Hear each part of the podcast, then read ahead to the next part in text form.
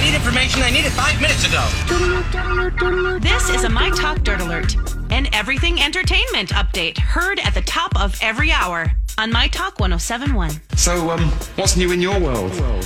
Sources at page six say yes, former Bachelor Matt James and Rachel Kirkconnell are back together, but that Matt James is, quote, leery about putting it out there, even if maybe Rachel is less so. A source says they're back together, but Matt is hesitant to publicly and outrightly confirm it now. Well, I said that yesterday. Yes. Everywhere you go, he's like got a hat on or the hood up over.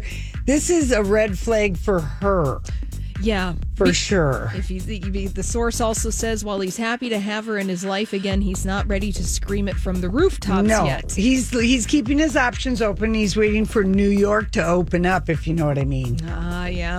And Meghan Markle just won the latest round of her two and a half year legal battle against Associated Newspapers. That's the publisher of the Mail on Sunday and the Mail Online over that letter that her dad Thomas Markle wrote. So a remote hearing hearing heard uh, ruled, excuse me, that Meghan owns the sole copyright to the letter which she sent her dad in 2018. Now lawyers for Associated Newspapers previously claimed that a communications chief at Kensington Palace owned part of that copyright. So they said Oh, Please. no. That Yeah. is not true.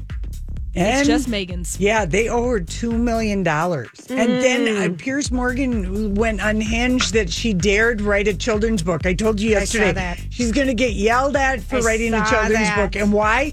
Because she and her father are estranged. Well, the, he helped with that estrangement. Old Pierce Morgan. I know.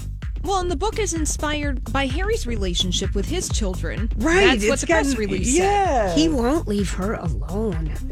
He's unhinged. She should get a restraining order against him. He's just nuts. Ugh. And finally, Pete Davidson's tattoo removal journey is a major pain in more ways than one. Yes. So he revealed that he was getting rid of his ink in December and said uh, that the process was really embarrassing. He said burning them off is worse than getting them because not only you're burning off your skin, but you're wearing big goggles and you can't see anything, and the doctor's there with you.